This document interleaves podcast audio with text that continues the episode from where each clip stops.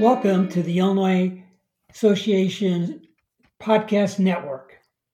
I am Rich Foltz, Associate Director of the Illinois Association of School Administrators. Today, our guest is Dr. Michael Jacoby, Executive Director of the Illinois Association of School Business Officials.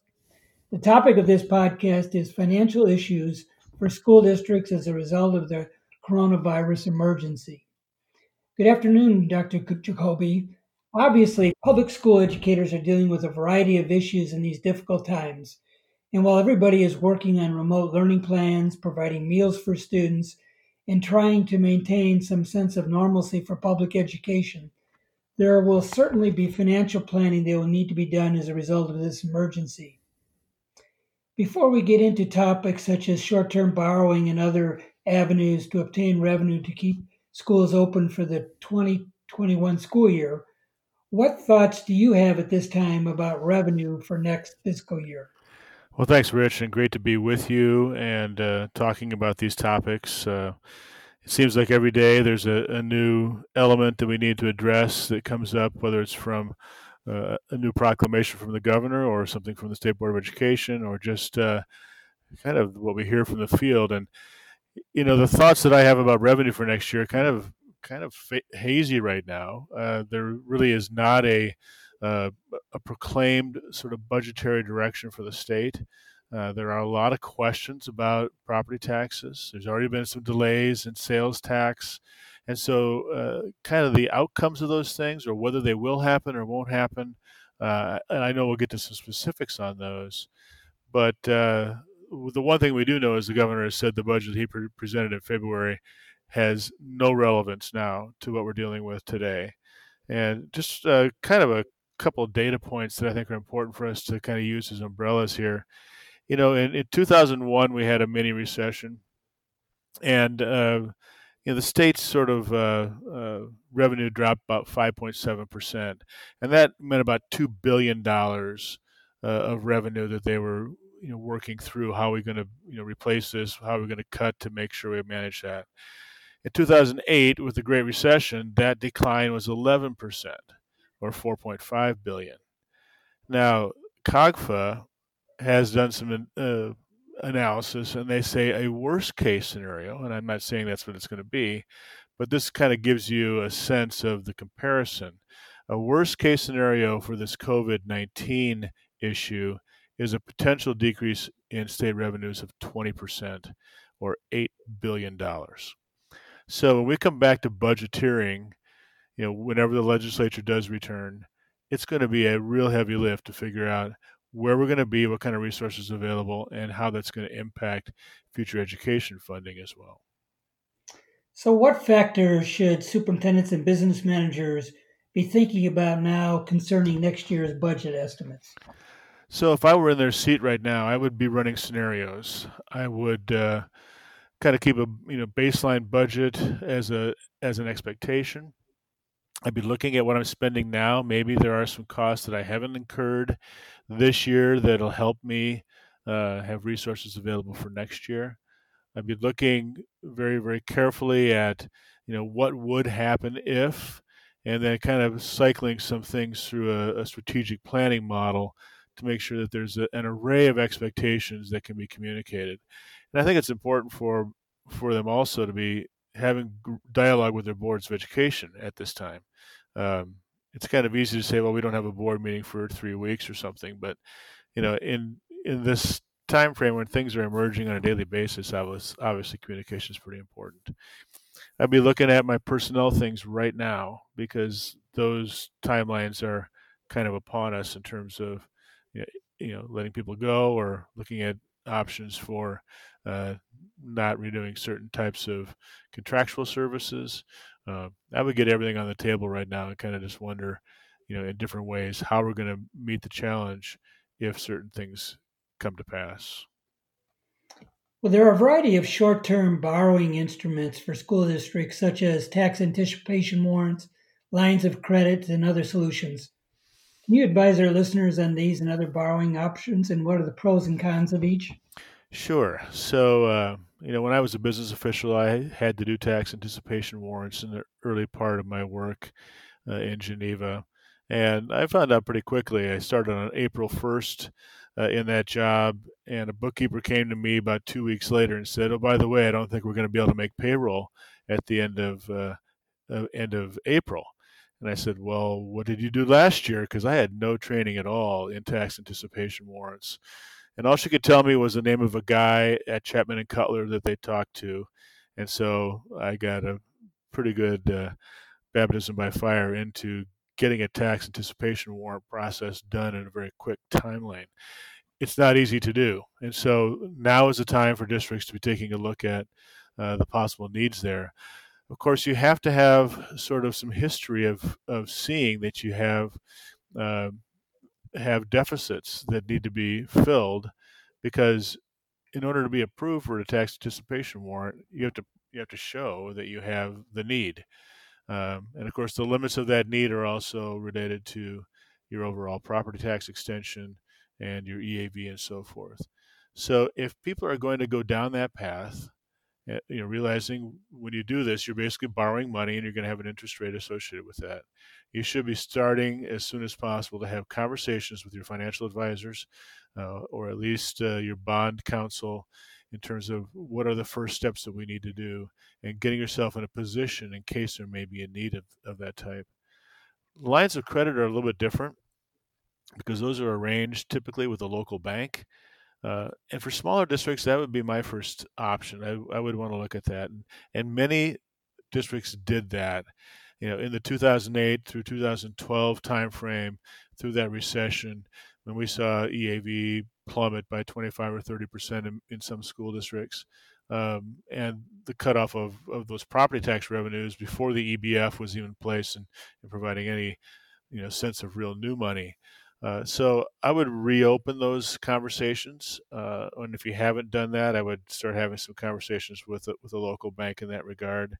Um, and you know those are you're not going to use those unless you need them uh, but it does require some board resolutions and some things like that. So, uh, you know, we would want to start that process right now. Now, some of these, um, given the nature of everything right now, you know, some uh, entities that are either issuing or buying the warrants from you or issuing lines of credit may also want a more firm uh, distribution of your property taxes when they do come in you know, directly to them in some proportion. So there are some, uh, you know, some different standards I think that are going to emerge, given the fact that everybody could be in the market on these issues, and that causes some some concerns. I would say, from a pro con standpoint, you know, I would check out my letter of credit options first, um, realizing that has the least potential impact, um, but also understanding that local banks, while they may be liquid and doing well right now, you know, may be reluctant to give you those kinds of loans. And tax anticipation warrants are a whole other process that uh, takes more time. So, you know, the, the con on that is you can't start that on June 1 if you find out your property taxes are delayed. So, uh, be on the lookout for uh, talking with your advisors, getting going on that, uh, having information and, and resolutions available for your board as soon as possible. On the other side of the ledger, how should districts be handling their investments at this time? Yeah, I wouldn't. I wouldn't run to liquidity just yet, uh, but I would know where my investments are and what kind of terms there are on those. I would also investigate what would it be if I had a CD or a set of CDs, and what would it cost me to cancel those and turn them to cash. Um, but I do think the more we get down the road here, especially at the end of April, uh, having maybe a better picture on how we think things are going to go in the property tax cycle, uh, then there will be a need at some point in time to you know, to hedge that bet a little bit if it looks like there's going to be some delays and begin uh, looking at converting your invest- investments to cash. You mentioned uh, spending for this school year is something that we should be looking at. Do you have any ideas in relation to spending? Yeah, so uh, you know, depending upon what kind of district you are and what's happening in your district, um, you're likely pay you're, you should be paying all your school district employees. That was guidance from the state board of education. Um, because you haven't had any diminishment of this year's revenues yet. Um, and I think the governor is pretty clear that he, he he's not going to prorate the EBF this year. That you'll get all of that. Uh, that the biggest conversation about revenue will be about next year. Uh, but many districts are waiting for that first installment of property taxes, and that would be critical in terms of matching up against spending. But there are probably some things that you're not doing. Um, even if you have a transportation contract, you may be only paying 80% of that because uh, you've negotiated with that contractor, uh, which is which is something they should, should be doing at this particular time.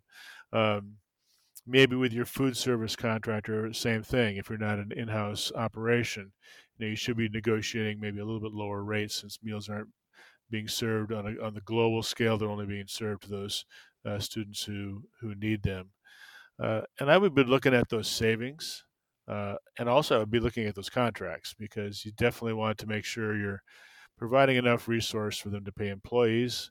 Uh, I think that's just the thing we're we're doing in this time of crisis, uh, but also not necessarily paying for their profit or other kinds of things above that. I always say that uh, kind of the important way to look at this is be reasonable, be fair, and be future minded. Because if you're trying to really choke out those contracts, you know those contracts, those contractors may not be available to you in the years to come. Uh, and honestly, there are not a lot of them out there on those bigger contracts like food service and transportation. So be really careful how hard you beat them up, uh, realizing that they have to stay in business and they have overhead and other kinds of things. So uh, I think the idea of being reasonable, being fair, and being future minded are, are key. So we talked a little bit about property taxes and we don't really know where it's going, but uh, any thoughts along those lines? Yeah, so I, I kind of see two possible directions on this. Um, you know, the governor has already said he's answered the question when somebody asked him. He said, "Well, the property taxes are not a state thing. The state doesn't collect property taxes. That's a county by county kind of scenario." But there are differing legal views out there as to what the authority is, you know, for counties, county clerks, county treasurers to delay property taxes. Or you know, one idea is out there about just sort of waiving uh, the penalty for late payment. The uh, and I think that's going to kind of be tested here. Uh, I've already heard that DuPage County Board is taking a look at that waiver. Uh, there may be same the same thing happening in Kane, and those are the ones that I'm familiar with because I'm up here. Um, and there are some implications for that, obviously, because uh, if you have the ability to wait, um, then you can wait, uh, which delays payments to a school district, which has the impact on, you know, lots of different things in that fiscal year and in the early part of the next. The the one thing I'm hearing a little bit with that that I'm encouraged to hear is that if a if a county were to do that, they're asking people to certify that they are either unemployed, you know, or been laid off related to this uh, uh, COVID nineteen issue, uh, so that they're not necessarily just waiving fees for everybody who's paying, uh, you know, outside of an escrow, uh, but they're waiving it for those particular people or individual or businesses or commercial ent- entities that have been hurt or have been closed down. Uh, we'll see how that emerges, uh, and and if there really really will be uh, movement in those directions. I honestly don't think, on a legal level, that a county treasurer has the ability to just change the you know tax due dates. Um, there are mechanical reasons for that to change. Like, for instance, the Department of Revenue is late in getting a multiplier to a school district or, uh, or to a county, or um, township assessors haven't turned in their books in time and it delays the whole process and they can't process tax bills by May 1. Uh, I had that scenario happen to me when I was a school business official. And it was about a month delay. And we were on a cash basis of accounting at that time. And I tell you what, that really screws up your two years of of accounting, uh, which caused us to go to modified accrual after that happened because we saw the potential of that swing happening maybe more often. It didn't happen after that, but uh, there could have been that same same issue. So I see the the one way it going has to do with uh, those things that counties might do to try and be responsive to the fact that people are unemployed and so forth. Uh, the other direction has to do with legislative uh, issues. And, you know, there was a property tax task force last year. They had, you know, sort of conflicting and, you know, ideas that came out of their reports. We haven't seen a big package come yet, uh, but we're not seeing anything yet in the legislature. So uh, I'm hoping we don't end up at the end of May with an omnibus type of uh, legislative uh, bill that does some things to actually freeze property taxes um, or do some uh, statutory changes in regard to uh, timelines and so forth. So I think it is the next question because there's already been a delay in income taxes. There's already been a delay in sales taxes to help businesses. Um, the only one left on the table is property taxes. And so that'll be a key discussion over the next uh, four to eight weeks. So, what about paying for bonds? And then when we get into these alternative revenue bonds, that maybe uh, the revenue source is the sales tax is going to be an issue as well. Right, right.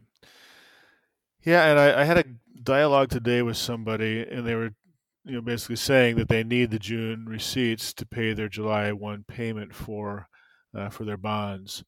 And I told them, I said, you should really go back and check your resolutions on that, because, as I recall, when I was working in the field, you know, my levies for a particular bond were always a year in advance.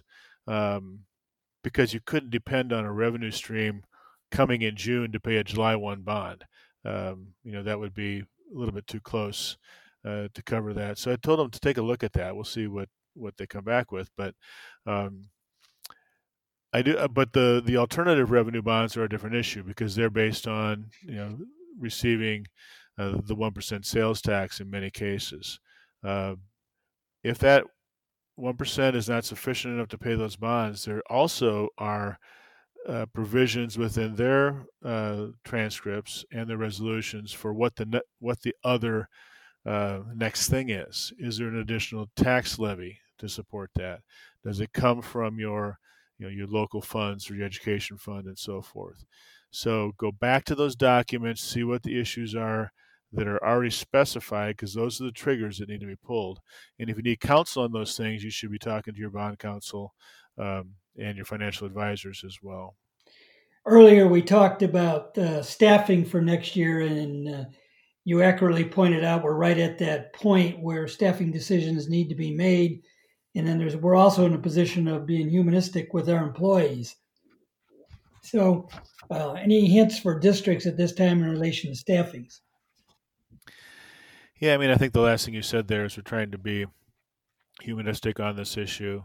Um, it's hard to know where we're going to be in the fall. Um, are we going to be in school? Are we going to be still in remote learning? Is there another season of this? I mean, my sense is it would probably be to be in a much better place in the fall, so we wouldn't be worried about, you know, people not working and continuing to get paid. Uh, but I would I wouldn't necessarily throw out my staffing expectations for next year at this time. You know, you're going to have, remember, EAV is always a prior year. So anything that changes in regard to people's loss of value in their properties isn't going to hit you until the next tax levy. Um, the EBF, I think we'll see some static nature to that. So, you know, I would just be looking at what could I afford this year and the dollars I have available are probably going to be similar to next year, and so uh, you know, do I have a two three percent increase in a in an employee uh, CBA that I have to accommodate? What what do I have out there, um, and what kind of reserves do I have to be able to kind of hold things together while this cycles? I mean, I have a lot of confidence that the economy is going to come back very quick once we're beyond this. It's a pent up issue, and I think it's I think people are going to start buying cars and you know buying houses and doing that kind of stuff because they can't do it now.